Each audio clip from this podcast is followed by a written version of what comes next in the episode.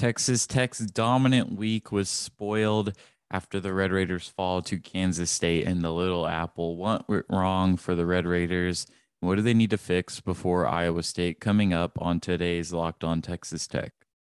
You are Locked On Texas Tech, your daily podcast on the Texas Tech Red Raiders, part of the Locked On Podcast Network. Your team every day.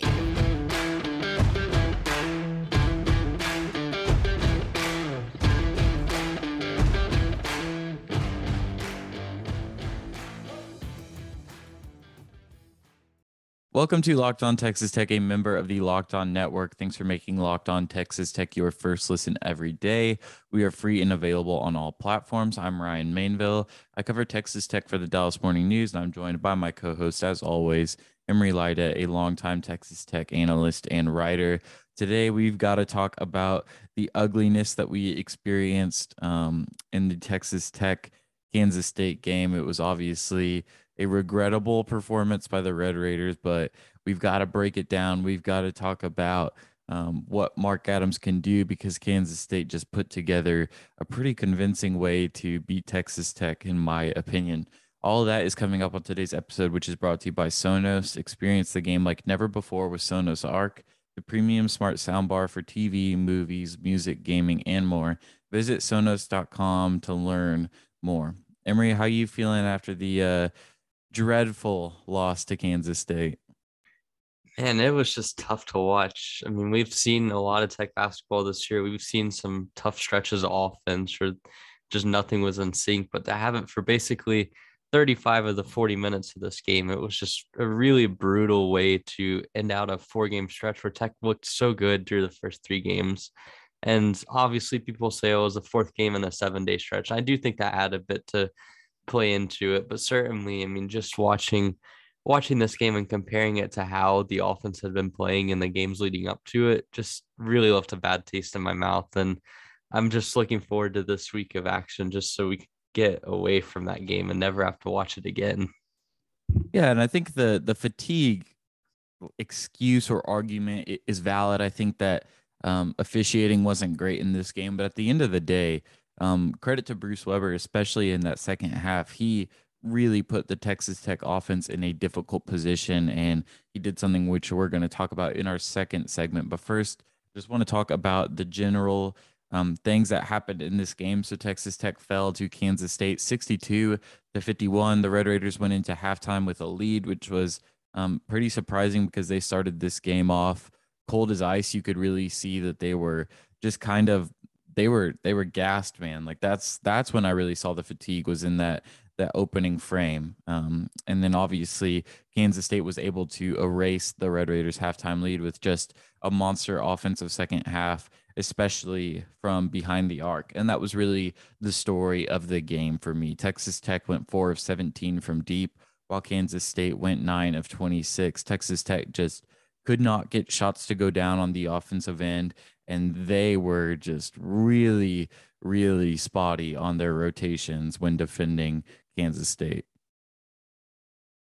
Yeah, for me, this game was obviously impacted in some part by the looks that they were giving Kansas State and the fact that Kansas State was maybe making a couple of really difficult shots. I mean, Mike McGuirl had a couple that stood out to me that I mean, you just have to tip your cap there. It's not something that you can expect every game. But at the same time, the rotations certainly weren't, weren't there. I think the long rebounds that Tech allowed was something that for me stood out as a factor of fatigue and was really a, a result of just kind of lacking a little bit of the 110% hustle that we've seen. And I don't usually talk about effort, but I think that it's something to say that when you have four games in seven days and you kind of see those effort effort plays not going the way that they usually go for you, you have to question about whether or not that's just a result of the guys being gassed and whatnot. But beyond that, I mean, there was still a lot out there that Tech could have done differently. Rotations, like you mentioned, just weren't there at times. And there were a lot of open threes given up and even some that were missed. And at the end of the day, that's just, it's not a formula to win, especially when on the offensive end, they were struggling to get anything going on a consistent basis, especially when the lanes to the paint weren't quite as open as we've seen in games past. And then the, obviously the three point shooting was a struggle yet again. I mean, the degree of difficulty of some of the shots that Kansas State was making was just insane. I mean, McGuirl and Pack had a couple that were NBA range to say the least. And we we were kind of on our preview pod talking, you know, uh, Mike McGuirl, he's he's not going to take 11 shots and he didn't. He he took 5, but he made 4 of them, man, and he he played really really good for Kansas State in this game in just 16 minutes of play. Nigel Pack played for 34 minutes, was only 2 of 9 from deep. Um, but but grabbed a, a lot of rebounds. He actually um tied Adonis Arms for the leading rebounder in this game for a six foot guy. That is that is pretty noteworthy to me. Um, but I mean, the Red Raiders, man, on, on the three point line, it, it just looked like early season deja vu to me. It looked like this team that could not navigate the perimeter defensively. I think those that last couple like eight minutes of the second half, Bruce Weber did something different. Again, I know I keep alluding to this, but I want to talk about this in a minute. But um, Texas Tech has just got to got to get a grip on this, and I think part of that is getting Terrence Shannon Jr. kind of back into the fold, and he was lackluster um, in this game. Just just to state just to state the honest truth, he he was not good. He played 18 minutes. He was one of three from the field, had two turnovers and three fouls. He was not great. He also had a, a technical foul, but um, obviously it's it's his first game back from in a month. Um, Texas Tech is not better with him on the bench. That is a really insane take to me. Um, back injuries are, are full body injuries, so he he's overcompensating for his back with his legs and his upper body. Um, it's just really really difficult thing to play through, and um, obviously, you know, this is not who we know him to be. This is not the basketball player that he is. And I'm I'm confident that as he gets healthier and as he gets some more games under his belt, that he will not look as rusty as he did in this one. But I think Mark Adams is posed with a little bit of a challenge now. And there's this idea of how do you work him back in after your team has built chemistry in such a crucial stretch after a month. I think um, obviously he's going to get worked back in. I just I don't I don't understand the take at all uh, of cutting his minutes down because he had one poor performance for his first game in a month. But I do think that Mark Adams does have a challenge here with his rotation and how he just balances things out.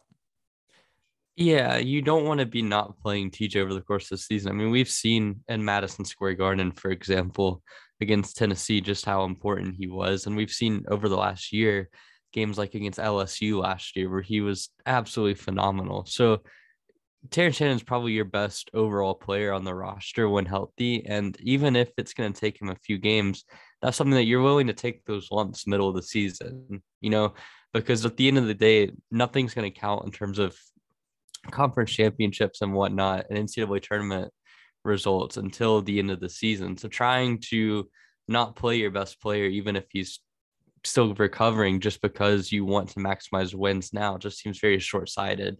I do think in this game in particular, he was very uncomfortable, kind of lacked a lot of the lateral speed and certainly the on ball burst that we've seen from him in the past that's allowed him to be such an effective offensive player. But that's going to take time to develop again. And then, as well as that, the the rhythm that he's able to play in, especially offensively and then defensively, being quicker on rotations and processing, that's going to take a little bit of time. And those are two of the things that he really is good at. So, I mean, I'm not overly worried. I just think that you're going to have to ease him back into the game plan and don't be cutting his minutes just because he didn't play well on his first game after a month while still battling with an injury that is very difficult to play with. You could really see the injury bothering him with his first step trying to get to the basket on offense and also um, moving laterally on defense. You pointed that out to me during the game, and I I thought that was a really good observation. But coming up next, I want to talk about how Kansas State just put one of the best ways to beat Texas Tech on film for the rest of the Big 12. But first, a word from our sponsors. It's the new year, so that means New Year's resolutions. If yours is about getting fit or eating healthier, make sure you include Built Bar in your plan. Built Bar is the protein bar that tastes like a candy bar, maybe even better than a candy bar. Built Bar makes it easy to stick to your resolutions because they taste so good. You're going to want to eat them unlike other protein bars, which can be chalky or waxy or just taste like chemicals. You want to eat healthy. I've been there, but it just gets so boring. By like week three, you're probably thinking this just isn't worth it. Where's the chocolate?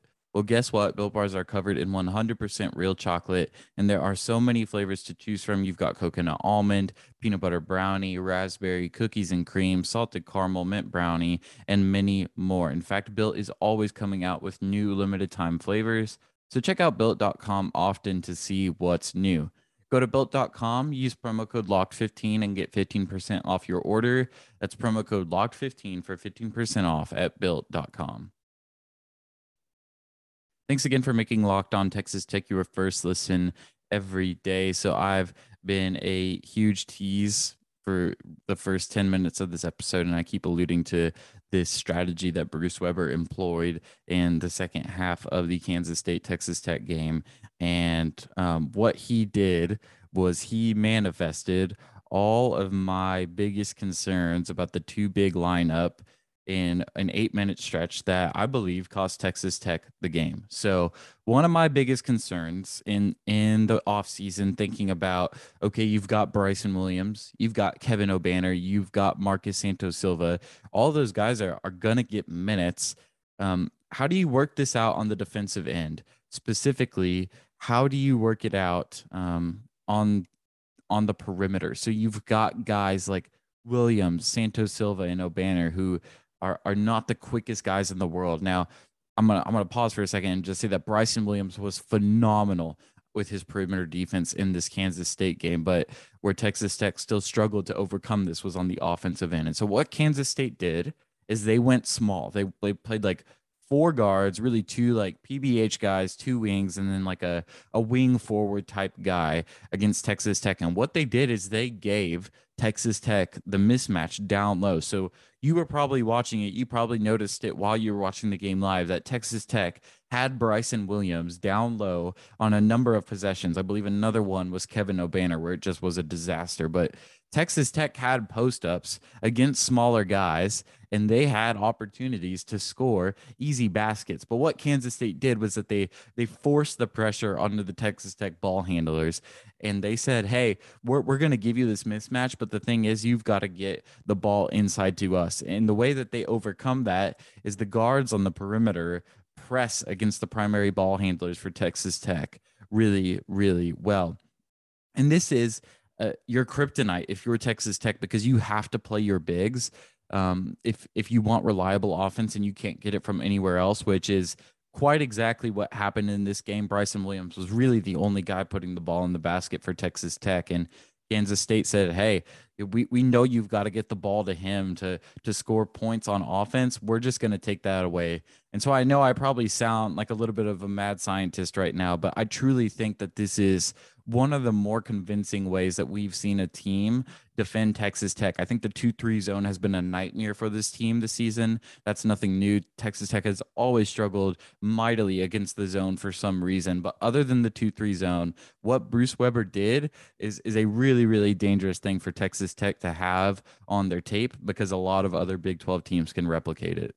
Yeah, ironically enough, it's the exact strategy that I think was a good one against Gonzaga for pretty much any team out there when you have two bigs. And it's something that we've seen for a while. Teams in the NBA, when they started going on the small ball, centers like DeMarcus Cousins, when he was playing for the Kings, one of the biggest strategies against him was basically run a small ball lineup, let him get 40, 45 in the post, and trust that the Kings don't have anyone out there that can score and get him good entry passes. And so they just can't get an efficient offense up, even if he's putting up good amounts of points. And unfortunately, the biggest thing with a two big offense is a lot of teams get kind of there when they see those mismatches out there and they see that they have a small ball lineup facing them, they try to work through the post with the big. And for me, this is the biggest evolution that Tech's gonna have to figure out because those five the small ball lineups like that Kansas State ran in this game, or even like Tech when they ran with Justin Gray at the five back in 2017, 2018 when Zach Smith was injured. Those lineups are essentially designed for you to work through the post. They want you to get the ball into the post or try to get the ball in the post so that their guards can go to work and make my life difficult on the ball. And so for me, in order for Tech to be able to get past this, I think you have to have a Bryson Williams or a Kevin Obanor start to work more through the short roll than through the post and just kind of work through being able to have playmaking off of them and force the defense to continue to rotate. Because if you just play one on one in a small ball lineup that you're running against, it's just not going to work out for you. And I think that this game was proof of that. That tech kept trying to post up against the mismatches and it just wasn't working because K State kept rotating kept generating ball, ball pressure. I mean, Markquis Nowell ended up with five steals, which is crazy because he had seven the game before. And I think that's just an um, example of how much ball pressure Kansas State was able to put on them and a strategy that certainly other Big 12 teams are going to be looking to replicate. Yeah, I mean, it was it was so crazy to watch Texas Tech just absolutely stall in the way that they did. Um, and again, I don't think it's an indignation on on the Texas Tech bigs. I mean, Bryson Williams was phenomenal in in this game. Um, I, I was really really impressed with what he did. Kevin Obanor wasn't great. Um, he had a couple of turnovers and a really really bad defensive possession that I'm sure he wants back. But really, I, I was just not not super impressed with the primary ball handlers for Texas Tech and the ways that they were um, just unable to get the ball inside. You think about it, Davion Warren, he had no assists in this game, no turnovers either, which is a win for Texas Tech. Um, Kevin McCullar had three assists, but five turnovers. Adonis Arms had no assists and three turnovers. Clarence Nadolny had two assists and three turnovers. So what Kansas State did is they just they just completely took Texas Tech's offense out of the game and it allowed them to come back and, and win this one. Yeah, in fairness to McCullar, I will say he had a good game. Yeah. He had a good game. I think a couple of the turnovers were kind of fluky on his end because he had an offensive foul, which was really congested. I'm not sure about that one.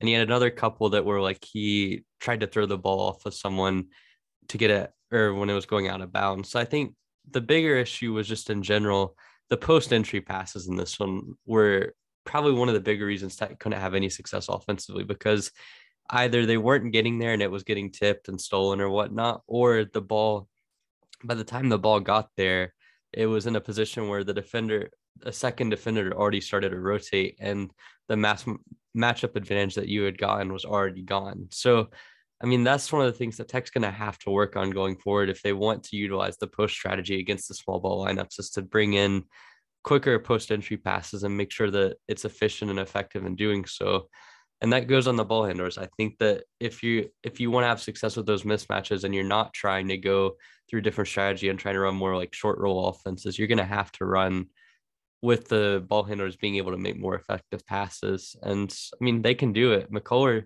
has a lot of passing value that I think we've seen over the last couple of games, specifically in transition. But it's that next step for him is being a more efficient half court passer, and especially when you have those post match mismatches, making sure that you can get them in the right place and get the ball into the post post player before defenders are able to rotate. And so this is a concern, obviously, not because we saw it in just one game, but because there are a lot of other teams in the Big 12 that can replicate this strategy. I think um, specifically about Kansas, I think Kansas could do this really well, which is um, scary because Bryson Williams just had 22. Yeah it's kind of a taste of their own medicine, to be honest. Because Tech's done this against Kansas for probably three or four years now, and it's rendered Udoka Azubuike and then David McCormick effectively useless against them. And they've also done it to you got any more guesses? West Virginia? Yeah, West Virginia. Just just hacking Derek Culver, making him go to the line and and make shots there what was it? there was a game where they had like 51 points in Lubbock yeah. and 36 of them were from the foul line. Yeah, it's nuts, man. But um, obviously this is this is concerning if you're Texas Tech because um, this is a thing that a lot of teams can replicate. Like Kansas, I think Iowa State could do this. Texas is probably a little too big. Oklahoma's probably a little too big. Um, I think TCU, yeah, I think Oklahoma State could probably do it. They'd be a little bit bigger than a lot of other teams in the league, but they're they're a team that I think would be really interesting to see. So, other than post entry passes, I know you mentioned that, but is there anything else that Texas Tech can do when they get this look to kind of negate the effects? Well, one thing that a lot of NBA teams facing small ball have done to be able to mitigate the effects of that are to run instead of putting the big in the post, put them on a pick and roll and essentially use the big as a half court facilitator, right? And so you get the you get the ball to the big on the short roll, and you have guys cutting around them, and that limits the options that the defenses can have in terms of rotating guys over and forcing the ball out of the big's hands. And instead of making it a situation where he's having to make an angled pass out of the post, he can run it from the top of the key. And I think we had seen Tech utilize Bryson Williams more in the pick and roll game over the last few games prior to Kansas State. And I think they maybe got a little bit greedy with the post action because he was having so much success. And that's one thing to keep in mind. He was playing extremely well and individually. It's just that because of the way that Kansas State were de- was defending it, and in some ways because they weren't having any success with Davion Bradford out there, it forced their hand in the small ball lineup, and it made it to where they were able to rotate quickly. So just running more short roll. Obviously, I think some of it too is guys cutting better off the ball, giving more opportunities, and that could be helped with a lot with better fatigue, or excuse me, better rest and less fatigue. That's good stuff. I want to talk about Bryson Williams a little bit more to close out today's episode. Bet Online would like to wish you a happy new betting year as we continue our march to the playoffs and beyond. Bet Online remains the number one spot for all the bets, the best sports wagering action for 2022. It's a new year and there's a new and updated desktop and mobile website to sign up today and receive your 50% welcome bonus on your first deposit. Just use our promo code locked on to get started. From football, basketball, hockey, boxing, and UFC, right to your favorite Vegas casino games. Don't wait to take advantage of all the amazing offers available for 2022. BetOnline is the fastest and easiest way to wager on all your favorite sports. BetOnline, where the game starts. So Texas Tech might be in a little bit of a tricky position here with um, their offense seemingly having a kryptonite and um, the guard play being lackluster right now, and Terrence Shannon Jr. still getting back into the mix. But man, Bryson Williams has has been phenomenal lately. From um, really the Kansas game, the Kansas game was where um, he he kind of uh, he he proved me wrong in a lot of ways, and I I really thought that after what we saw from his early season performance, that he was just gonna disappear against high level competition. But he's gotten a lot better. He he struggled against Oklahoma State, did not have a good game that night, but Kansas State he had a good game.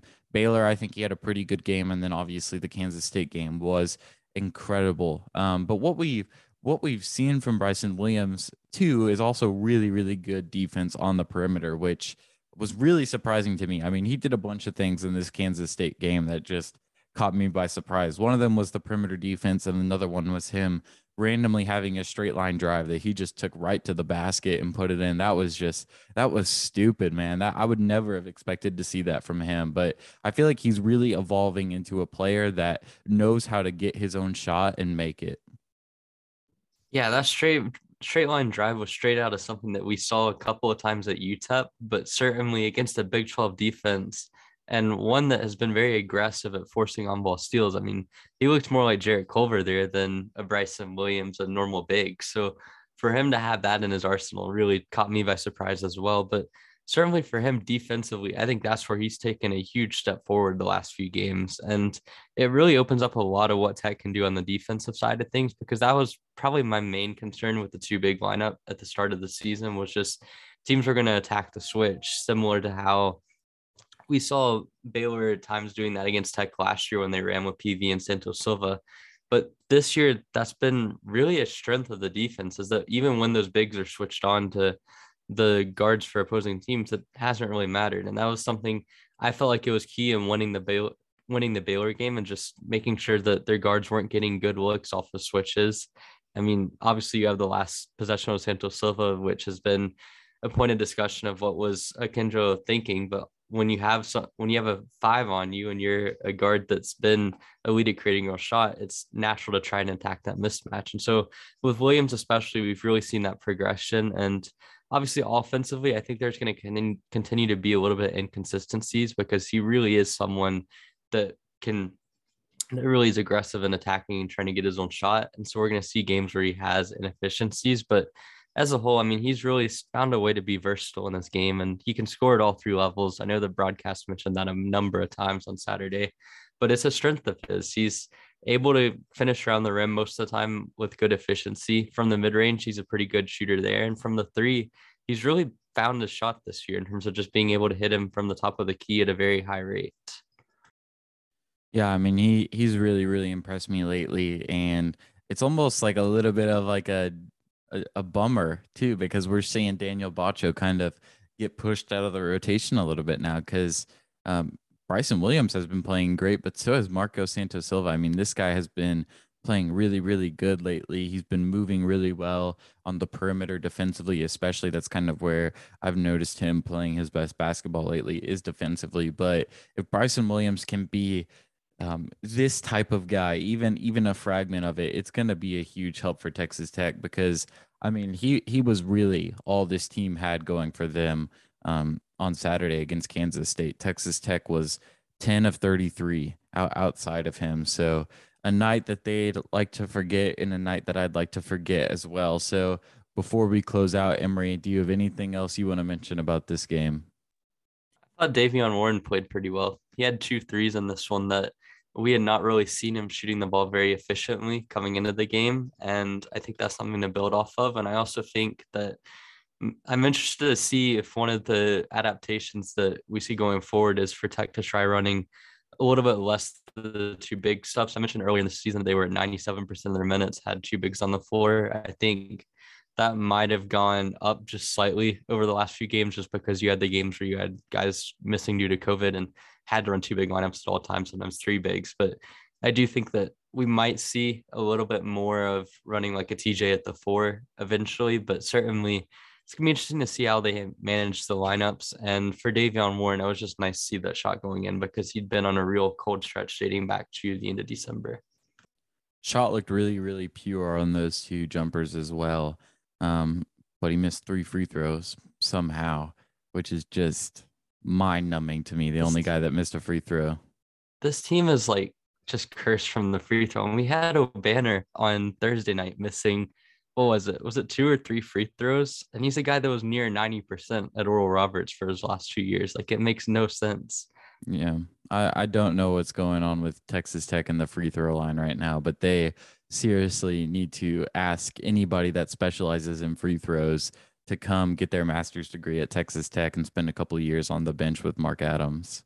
Yeah, are we still doing the 50 free throws for everyone missed in the game? Because if not, I might want to double that and make it 100 for every miss.